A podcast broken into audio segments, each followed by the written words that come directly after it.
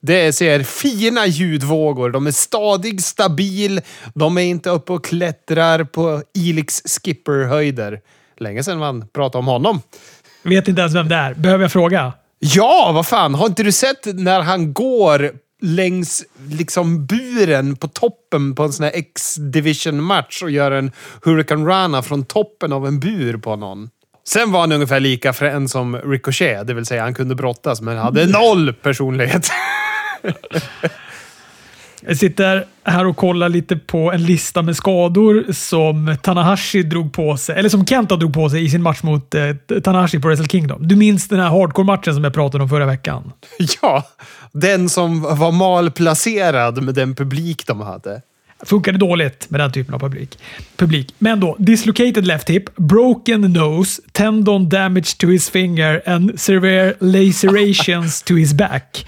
Alltså vad, vad, pratar vi om då? Det är en höft som är ur led, det är en bruten näsa, Aha. tendon damage to his finger. Vad betyder det? Är det någon sena som är skadad? Senorna! Ja, exakt. Och så svåra rivsår på ryggen. Kära värld. Det, all, man, skulle ju kunna tänka sig att det är Tanahashi som ska bli sliten och knän och skit som ryker, men icke. Nu är väl i och för sig Kenta rätt känd för att vara skadebenägen, va?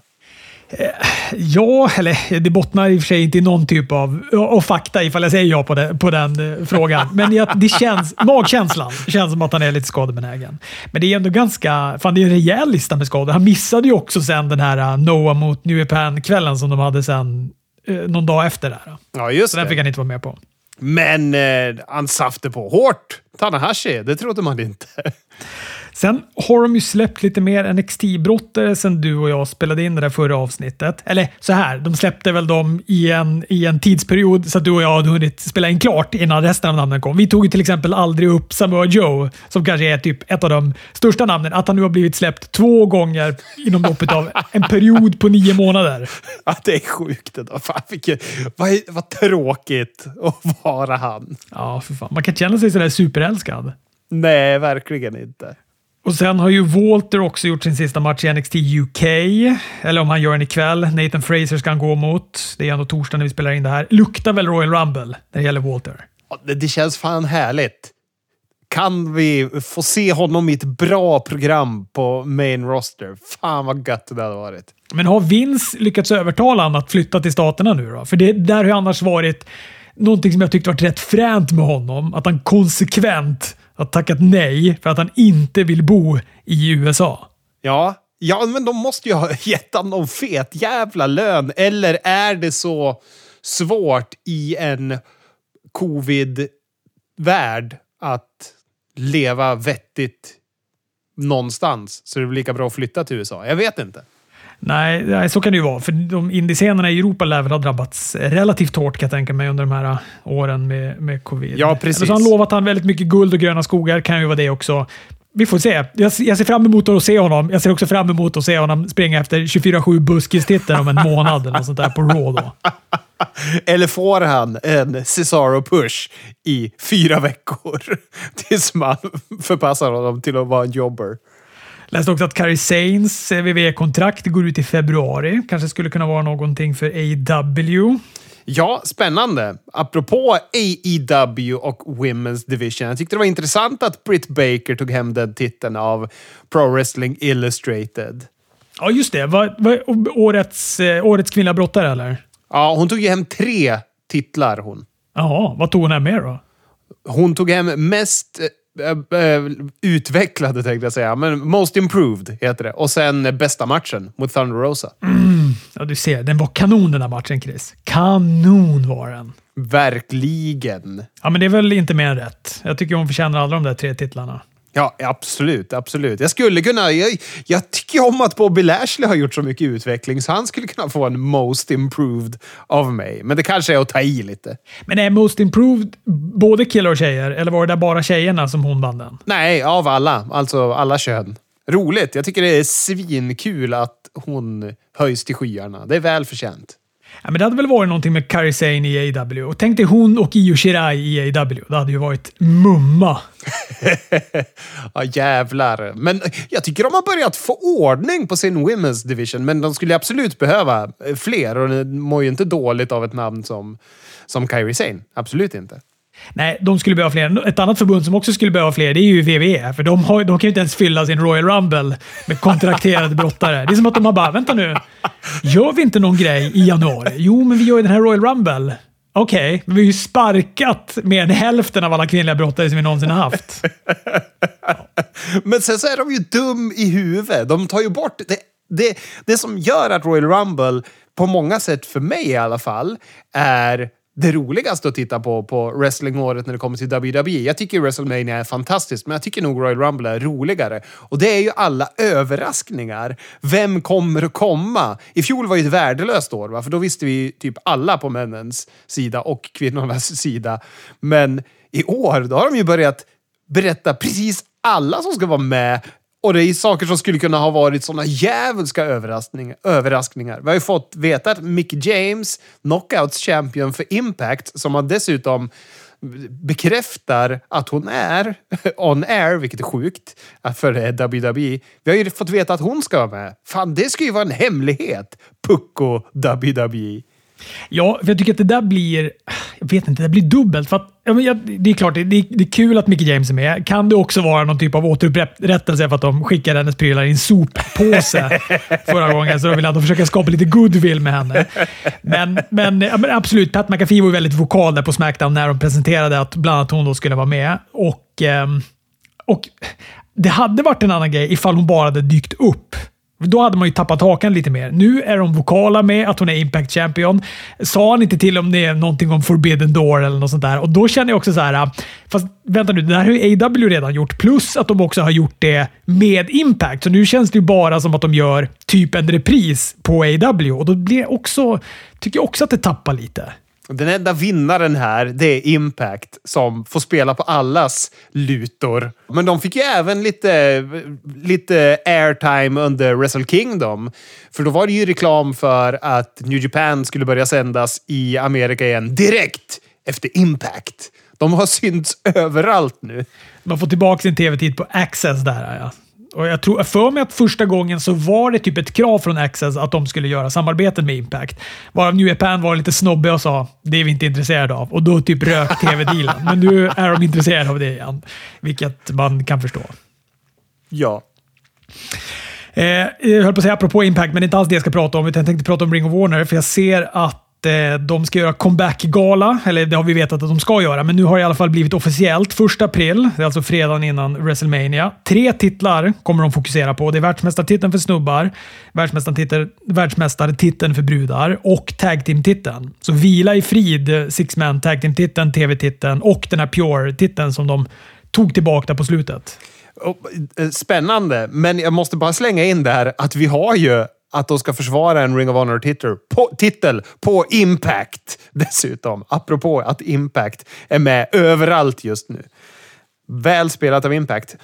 Men vad heter det kul med en eh, definitiv gala? Kommer det vara slå på stora trumman tror du? Kommer den eh, flytta på någon nål likt Roman Reigns tröja säger att han gör? Ah, jag vet inte fan om den kommer göra det. Jag tror nog att det kan absolut finnas ett litet intresse för att man vill se om det är någonting nytt. De har väl pratat om att det är så här det kommer vara nu. De kommer köra några galor och sen kommer de här titlarna också då försvaras i andra förbund. Typ eh, Impact. Kanske dyker upp någon match på AW också. Kanske WWE. Vi får se. Kanske är någon ja, Ring Warner-mästare som knatar in på Royal Rumble.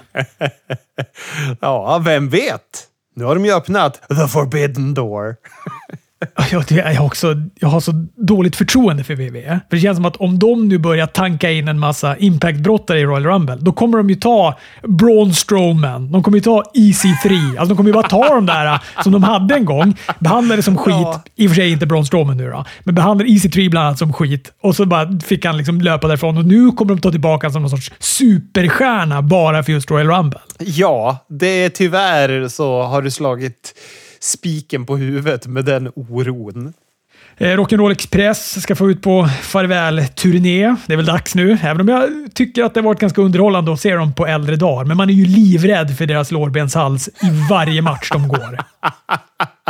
Verkligen. Men de ska ju få möta FTR och det tycker jag är härligt. Eller om de redan gjorde det nu i helgen. Jag kommer inte ihåg. Men de ska ju mötas nu i närtid i alla fall. 1983 startade de och sen har de väl varit aktiva sedan dess, även om det har varit lite eh, mer eller mindre av, det. Men eh, ja, för mig det första gången jag såg dem var ju när de var med i VVE, eller VVF då, 94, 93, 92, 93 kanske det var. Det var ju, det slog ändå vad de kändes som att de kom från en farmarliga. Och man förstod ju, eller i alla fall jag då, jag förstod ju inte det här att i VVE så var det ju så mycket mer ytan som spelar roll. För de såg ut som två säckiga gubbar redan då. Liksom. De var ju inga kroppkillar på det sättet. Så att, eh, men nu har man ju förstått annat. Men då var det så här, vad är det här för dudes som kommer in? Men de var ju bra. De fångade en med sin brottning. Men det är fascinerande att de ser exakt likadana ut nu som de gjorde när de kom. Och det är ju det är från båda sidorna. Är ju. Jag tyckte alltid att jag såg... Jag hade alltid hade varit typ i den tidsepoken var jag väldigt mycket på Nöjesparken Liseberg. Kollade på någon barnshow som hette kanske Algot och Vilgot. Jag tyckte att de var väldigt lika de här Algot och Vilgot. Så för mig var de lite, lite i manegen-killar. Vad härligt. Du hade något om Dunhausen. Ja, men Danhausen, han har ju kämpat något djävulskt och försökt få kontakt med Moneyman Khan och vad heter det, Big Boss Tony och allt vad han kallar han för. Och han har ju sina friends, the ass boys och grejer. Så han försöker ju få vara med på TV på AEW. Nu har han skickat in en jobbansökan där han har skrivit väldigt underhållande på den och fotat.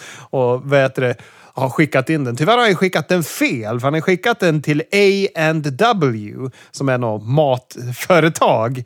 Och där har han blivit anställd av dem, har de gått ut med på sin Twitter.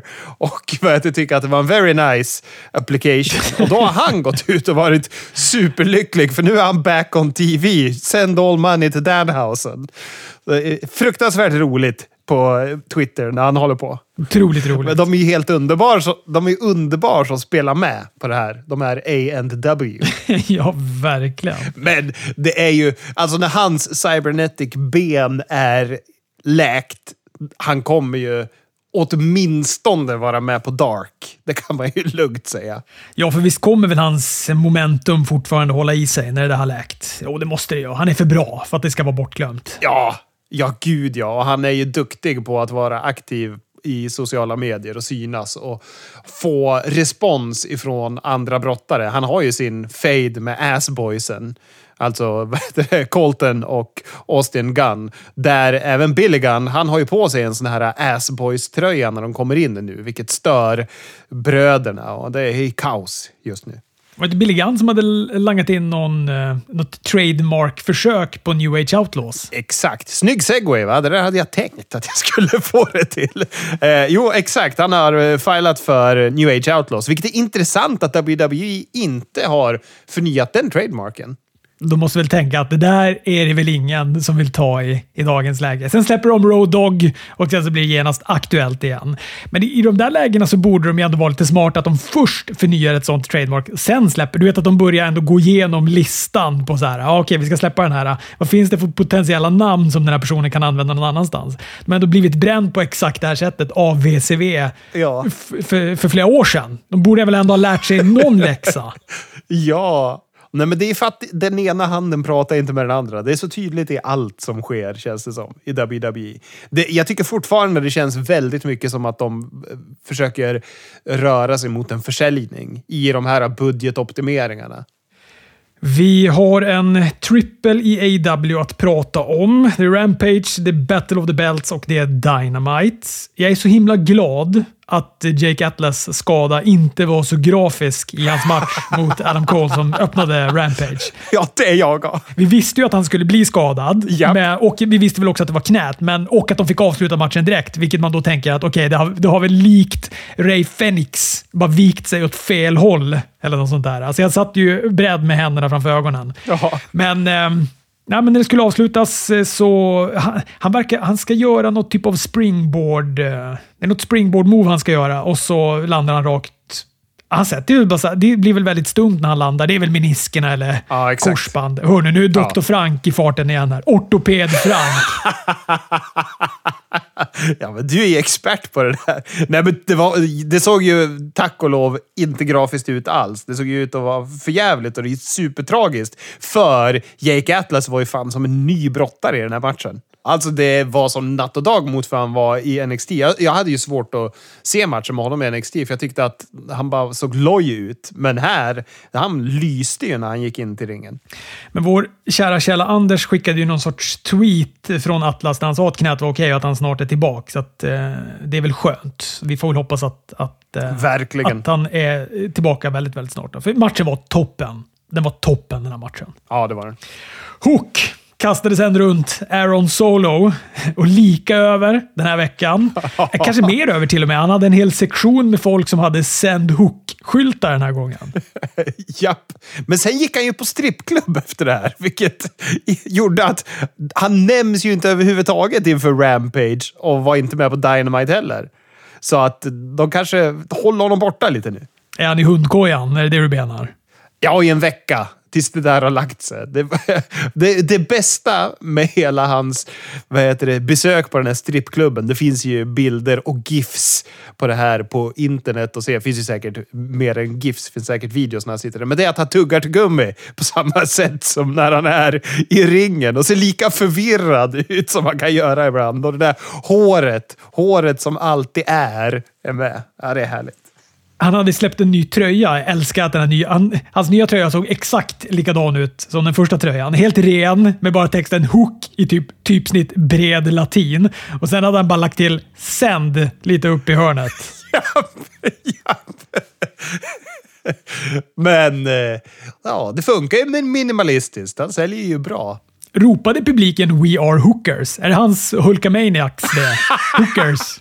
Gjorde de det? Tyckte det lät som det i alla fall. Det hörde jag inte. I sådana fall är det ju fantastiskt.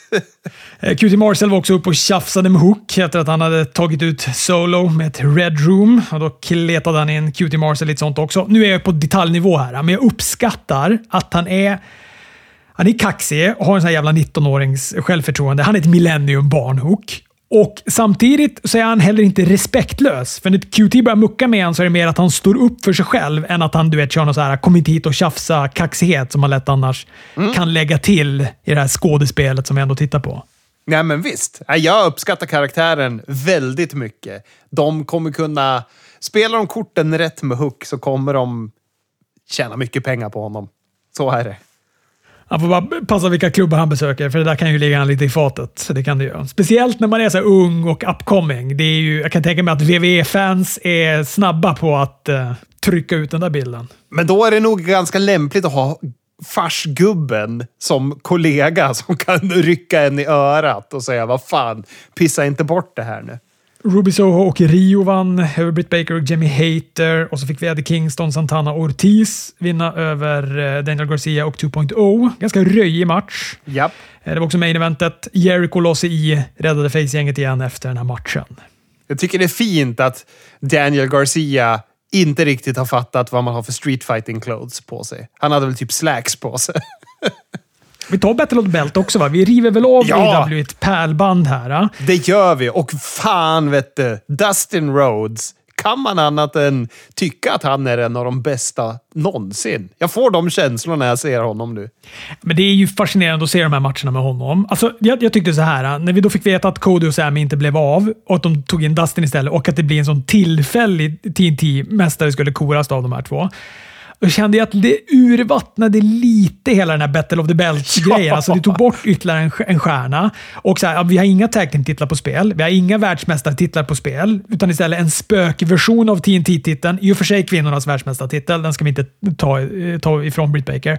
Och den här supersumpiga icke-titeln FTW-bältet. Japp. Så på så sätt tyckte jag ändå Battle of the Belt kändes lite svagt. Men jävla kanonmatch det här. Alltså, började lite avvaktande, förmodligen för att Dustin ska orka, men likt hans match som han gick mot eh, Brian Danielson så var ju det var ju New Japan-dramaturgi över det här. Slutet var ju 180 och då fick de det ändå också att kännas som att Dustin möjligen skulle vinna den här matchen. Ja, alltså, ja, ja, det var så jävla bra. Fan, Dustin Rhodes. Vilken, vilken jävla mästare på att driva en story i ringen han är. Fuego de Sol kommer in, smyger fram ett bord. Arne Andersson jagar ut han med det internationella tecknet för “passa dig jävligt noga, jag har en Glock” i fickan. Dustin satte en destroyer från ringkanten genom bordet. De rullade runt i några pinfall-försök. Till slut rullade Sammy bäst och vann matchen. En av Sammy Guevaras bästa matcher tack vare gamgubben Rhodes. Sen var det lite strul där mellan Sammy och Daniel Garcia, då, vilket mynnade ut i deras match på Dynamite, som vi kommer till strax. Men var det också här efter någonstans som Andrade ville få, eh, han ville få dit Sting för barnarbete? ja! Han kunde inte förstå vem den här lilla pojken var som sprang runt med Sting. Otroligt roligt var det. Ja, han blivit, han hade blivit någon halv komedikaraktär nu, Andrade, de senaste veckorna. Men det var ett rolig, roligt segment. Ricky Starks mot Matt Seidel om icke-titeln. Den vann Starks. Matchen var bra. Det är två toppenbrottare här, men eh, jag tycker inte att det var så mycket mer. Och så main eventet då. Rio, Britt Baker om Britts världsmästartitel. Det här var en rivig matchjävel det här. Publiken gillade båda. Gillar också när Rio springer längs bordet som G Jamie Hater höll upp. Ja. Och så skickar hon på henne en dropkick när hon är högst upp. Alltså man måste vara fjäderlätt på foten om man kan göra sådär utan att bordet går av. Såg ut att göra ont också när bordet och Rio tack och lov då, fjäderlätta Rio landar på bordet på Jamie Haters ben efter den spotten. Men den här matchen gillade jag.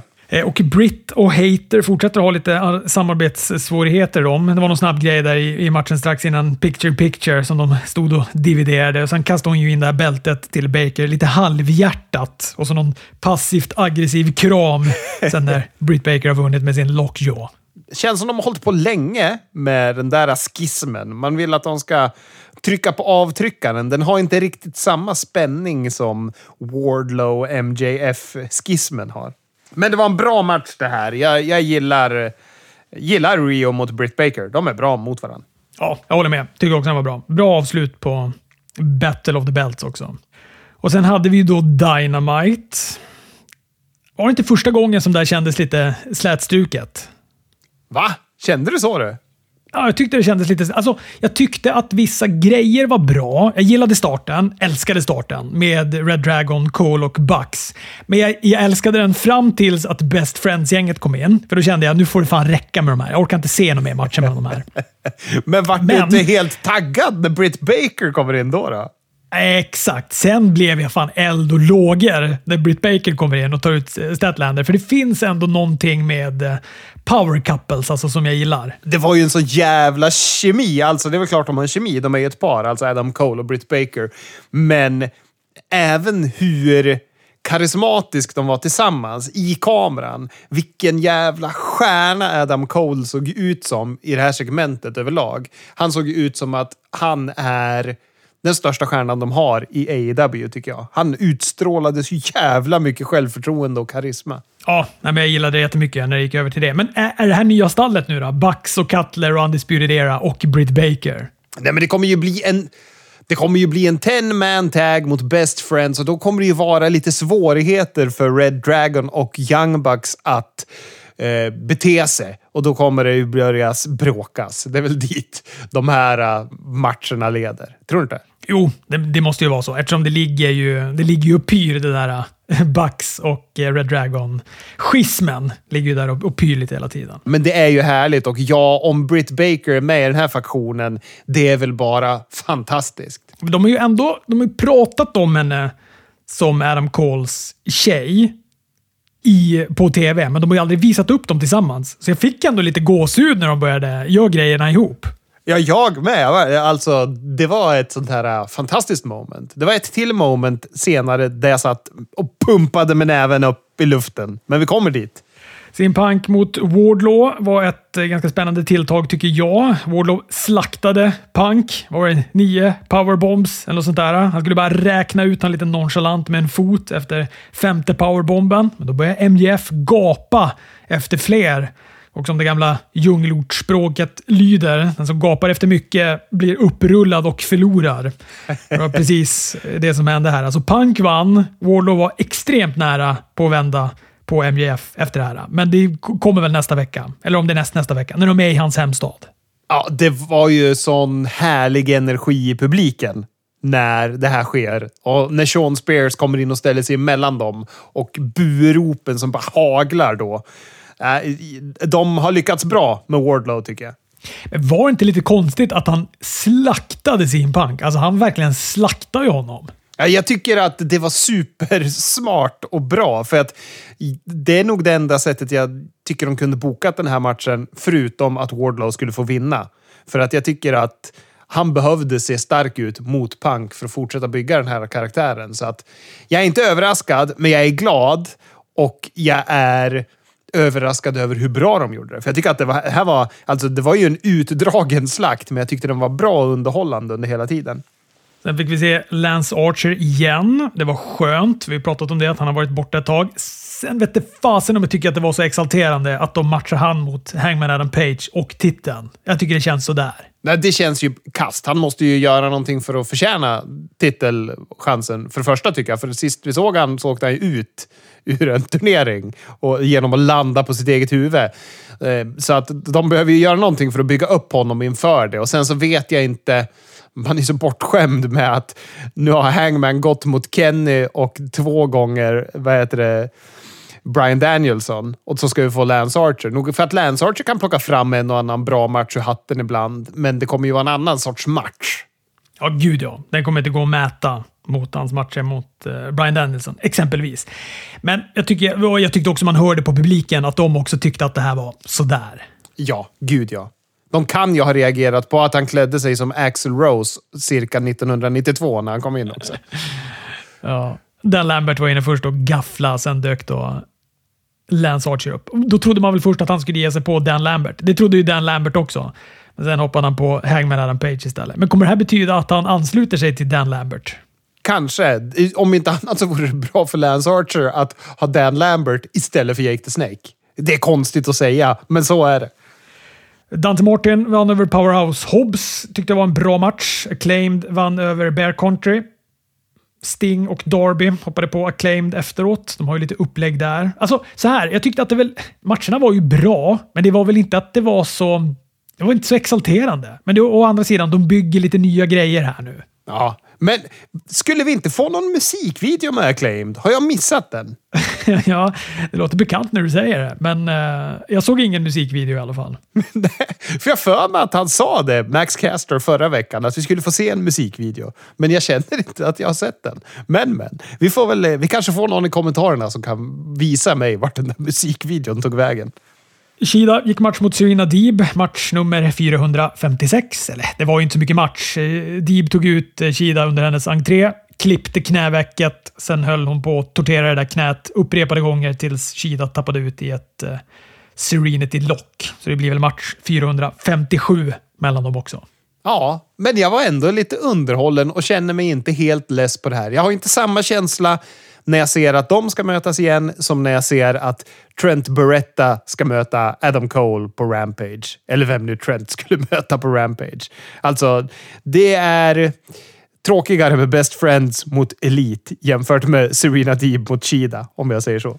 Sen kom han, Brody King. Åh, oh, det var ju då jag pumpa i luften med näven när de släckte ner. Helvete. Det var en match mellan Penta, El Zeromiedo och Matt Hardy som inledningsvis var en duell mellan Delete och Zeromiedo-rop. Sen kom matchen då. Tyckte den var ganska seg, men skitsamma. Efter att Penta vann på en Fear Factor så skulle han ju då säga ett sanningens ord till Malakai Black. Ljuset slocknar. In kommer Malakai Black, ger sig på Penta. Men då kommer ju Pillman och Griff Garrison in och ger sig på Black. Slocknar igen. Sen uppenbarar sig Brody King, tar ut alla Bland annat med effektfulla sentons där det ser ut som att han är ett bowlingklot som kommer åkandes. Men här har vi lite intressanta grejer. Först och främst är Julia Hart med också och säger att de ska sluta spöa Malachi Black, vilket jag tycker är bra i den här twisten. Hon kommer väl turna och gå med House of Black, antar jag. Eller Kings of the Black Throne, eller vad de nu kommer heta. Men... Och detalj också där Chris. Lapp för ögat fortfarande. Jajamän. Det känns ju som att kommer hon ta bort den där lappen och ha likt Malachi Black någon sån sprid, svårt spriden ögonsjukdom som gör att det så svartnar halva fejan. Det hoppas jag. Då känns det lite som Kevin Sullivan på 80-talet när han fick med sig Luna Version och grejer. Men sen så tror du, tror du inte att de tänkte köra Brody King förra veckan? För de höll ju på med ljuset under vad heter det, Lucha Bros-matchen, men sen vart Fenix skadad. Jag, jag fick lite den känslan. Säkert. Och så hade de väl tänkt att det skulle mynna ut i en match mellan Lucha Bros och Brody och eh, Malachi Black. Och sen så inser de att det här går inte att göra för att eh, Ray Phoenix arm står ju åt andra hållet. Så här, här måste vi tänka om. Här var han för en gångs skull snabb med eh, Tippex-burken på sitt ark där, Tony Khan. Exakt. Och den hade nog varit mer effektfull förra veckan. Det var, men också kanske mycket för att jag tyckte att förra veckans Dynamite var ett mycket mer spännande Dynamite än vad det här var. Men å andra sidan, hade vi tagit bort det här ur det här Dynamitet, då hade jag nog tyckt det här var det tråkigaste Dynamitet i mannaminnet. ja, jättekul att se Brody. Och vad heter det? Han fick ju en bra jävla pop också. Roligt. Och så hade vi main eventet. Det var mellan Sammy Guevara och Daniel Garcia om spöktiteln. Sammy vann. Bra match. Kändes som att fokus dock låg på Jericho mot Kingston och deras sammandrabbning som har legat i luften nu ett tag. De munhögs när Dynamite gick off-air. Men Daniel Garcia kan vara topp fem favoriter just nu för mig. Jag tyckte han var fenomenal i den här matchen. Han gjorde ju en sharpshooter på ett sätt som jag aldrig har sett någon göra. Han bara lägger sig och böjer bak hela jävla Sammy Guevaras kropp och skriker. Jag tycker han var han var fan hur bra som helst i den här matchen. Ja, nej, men han var toppen. Jag tyckte också han var jättebra. Han lider ju lite bara av att han känns lite beige. Ja, det, så är det ju. Men han har något. Han har något. Det kommer komma fram. Jag känner det på mig. Men sen... det är ju två gamla män. Eddie Kingston och Chris Jericho. När de ska ta sig in i ringen. Och Eddie Kingston haltar fram och Chris Jericho rultar fram. Men det kommer bli bra ändå. För det är magiskt när Eddie Kingston får stå öga mot öga med någon. Och förhoppningsvis locka fram någonting fräscht ur Jericho nu då? För det var länge sedan han var fräsch, känns det som. Vad har WWE bjudit på då? Jo, men de fick ju... Ja, men Roman är ju tillbaka på Smackdown till gigantiska facepops. Det går inte att hålla tillbaka det där nu. Nej, men jag poppade fan hemma när jag såg det också. Det var skönt att ha han tillbaka. Och vilken jävla stjärna han är. Man känner ju att man har saknat honom när han har varit borta. Och det har varit en vecka. Det var kul när Pat McAfee sa att covid hade testats positivt för Roman Reigns, inte tvärtom. det är snyggt. Ja, Pat McAfee är också bäst. Ja, han hinner inte säga sådär jättemycket Roman innan Brock kommer in. De munhuggs tills det börjar krackulera mellan Brock och Paul igen. Eh, Brock ber Paul, likt Svullo, att han bara ska stå där och hålla sin käft. Och när han gör det för andra gången, då hoppar Roman in ett Superman punch och Brock lämnar ringen. Nej, Roman lämnar väl ringen. Jag måste bara säga att jag tycker att Brock Lesnar hade fan den bästa Paul Heyman-imitationen jag har hört någonsin. Den var ju fantastisk. När blev Brock Lesnar rolig? Jag får mig att det var exakt så här förra svängen med han också, när han var med första gången. Att han kom in, bara var det här monstret ihop med Paul Heyman och man tyckte Paul Heyman var kanon, man tyckte Brock Lesnar var bra. Och sen så började de göra att Brock fick prata själv och man bara, men varför har han inte fått göra det här från dag ett? Han är ju toppen! Han är ju toppen på micken. Han är ju det! Han är ju jätteunderhållande. Jag tycker han har varit fantastisk sedan han kom tillbaka, ska jag säga. Jag tycker han också tillför väldigt mycket till produkten. Men han är ju lite av en annan karaktär när han är lite sådär glad och, och, och pratar med ljus röst. japp, japp, japp, japp, japp. Ja, det är härligt. Han ska vara den glada, ljusröstade Brock. Ja, men bra öppning. Kul också att de fortsätter hålla den här storyn vid liv på ett smakfullt sätt. Jag tycker de gör det jätte, jättebra. Ja. Annars så fick vi då Royal Rumble-deltagare presenterade. Tjejerna lyckades de presentera 19 av 30 och då har de då fått ta in en massa som inte jobbar där längre. Det har vi varit inne på. Mickey James, men vi fick också se då Lita, Bellas, Michelle McCool, Kelly Kelly, Summer Rae och Charlotte Flair som är mästare. Ja, nu har de lite brottare alltså. Ja, men jag tycker att det är, ja, det är väldigt tydligt att de, har, att de har väldigt lite brottare. De får ju inte deras kvinnodivision att se sådär superstark ut när de gör på det här sättet. Nej, nej, det är bedrövligt. Och Shotzi hade tappat efternamnet såg jag. Ja, det, och det tror jag att hon gjorde när hon kom in. Var det inte både hon och Tigen som tappade efternamnet? Jaha, okej. Okay. Ja, det gjorde de kanske. Det bara slog mig nu. Eller om Tigen Nox tappade förnamnet. Jag vet inte, men något namn har de tappat båda två i alla fall. Såklart. Ja, Charlotte gick match mot Naomi efter att hon då deklarerade sig själv som deltagare i Royal Rumble. Den här matchen vann Charlotte efter att Sonja Deville gjorde det omöjligt för Naomi att vinna genom att hela tiden ändra reglerna. Kan de här två bara gå en matchjävel så vi får gå vidare? Alltså, Sonja Naomi. Det är, en, det är en story byggd med noll eftertanke. Snacka om att det är någonting som de är bara så här, ah, men vi måste kasta ihop något strax innan showen börjar. Ja, men de här har ju upplägg. Ja, men vi, vi gör det, den, det här gör vi den här veckan. Och sen så finns det ingenting som tar den där storyn vidare. Ingenting som gör att man är sugen på att ens fortsätta se dem munhuggas mot varandra. Nej, för det mynnar aldrig ut i något. Det är så, en så tandlös fade. Det är helt sjukt. Johnny Knoxville smög upp bakom eh, Sami Zayn och slängde ut honom efter att han hade gått en ganska platt match mot Boogs och förlorat. Och det här var tydligen tillräckligt då för att man då officiellt har kvalificerat sig till Royal Rumble. Otroligt stökigt. Det är så konstigt. Det är på någon så här barnprogramsnivå i logiken här. Det stör mig. Plus att han också redan har sagt att han ska vara med i Royal Rumble. Vi har ju sett, de har ju kört den jävla videon flera, två gånger tror jag till och med. De har kört att han säger att han officiellt ska vara med i Royal Rumble. Ja. Så inte att man bara, aha, okej, okay, ja, du, du menar bara att du skulle vara där, men inte vara med i själva Royal Rumble-stöket eller? Ja, det är så jävla dumt. Happy Corbin och Madcap Moss vann över Viking Raiders i en svintrist match. Street Fight mellan Usos och New Day om titlarna var main event. Den här var bra, men jag kände också att jag börjar kunna den här parningen nu. Jag har sett den här matchen. japp, japp, japp, japp. Usos vann med en 1D genom ett bord och behöll sina skärp. Ja, nu har de ju börjat ha den som finisher. Men sen så fick vi något otroligt fantastiskt. När Seth Rollins knackar Shield-melodin, om man nu kan knacka en melodi. Men han knackar ju det themet på dörren innan han går in och berättar att det är han som ska utmana Roman Reigns. Jag tyckte att det där var svinsnyggt. Jag älskade det här. Alltså, älskade kanske att ta i, men du vet, man har väl ändå... Jag älskade det. Jag tar i. Jag tyckte det var fantastiskt. Men de hade byggt upp det ganska snyggt. Adam Pearce hade då fått i uppdrag att han skulle lösa den här ständiga frågan som alla ställer sig. Vem ska Roman Reigns möta härnäst?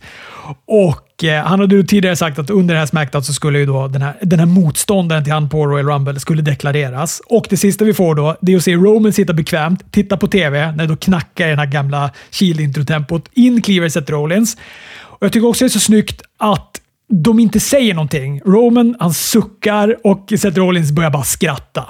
Ja, det är fantastiskt. Det, är ju. det är ju ett jättebra slut på Smackdown. Men det är ju det är Roman och det är Brock som äger hela den här showen. Men det lämnade mig ändå positiv. Jag var glad efter jag hade sett Smackdown. Det kändes som att fan vad, vad skönt det var ett bra Smackdown, men nu när vi går igenom det, fan det var ett rätt pissigt Smackdown egentligen, men med några bra segment. Men det är ju någonting med det där också, att man... Sen börjar man ju fundera. Ja, just det. Men det, han är ju på Raw. Äh, Seth Rollins är inte ens på Smackdown. Egentligen borde han inte vara den som ska möta Roman Reigns. Han är också så här... Äh, man fattar ju att det är en sista minut eller sista sekunden lösning det här då, apropå att allt blev som det blev på tidigare pay per view här. Då. Men äh, Ja, Ja, jag vet inte. Survivor Series. Vi har catchphrasen hela tiden i ryggen. Den enda gången på året som the brands collides. Nej. Nej, men jag skiter i det. Det här är kung. Det kommer, alltså, Seth Rollins kommer vara kanon i den här fejden känner jag. Sen hade vi Raw, som jag också tyckte var ett ganska händelserikt Raw. Hurt Business vände mot Bobby Lashley. Nicky Ash vände mot Rhea Ripley, till publikens förvirring. Jag var lika förvirrad. Jag trodde också att det var Rhea Ripley som skulle vända mot Nicky Ash. ja, Och Alpha Omega, ta, nej inte Alpha Omega, Alpha Academy tar tag team-titlarna av RK Bro och det är väl till och med Otis som pinnar Randy Orton. Eller om det är Ja. eh, Gable. Men det är i alla fall Randy Orton som slutar på rygg. Ja, nej men det är Otis som gör någon jävla power slab eller splash eller någonting på han och vinner. Efter den här matchen så twittrade eh, Gable ut och eh, en väldigt fin tweet om hans och Otis eh, vänskap. Och de har ju tränat tillsammans när de var amatörbrottare och eh, tränade inför OS och så vidare. Och när det vart ett hus ledigt på samma gata som Chad Gable bodde på så sa han skämtsamt till Otis ah, men du borde ju flytta dit du också. Och typ två dagar senare så hade Otis flyttat dit.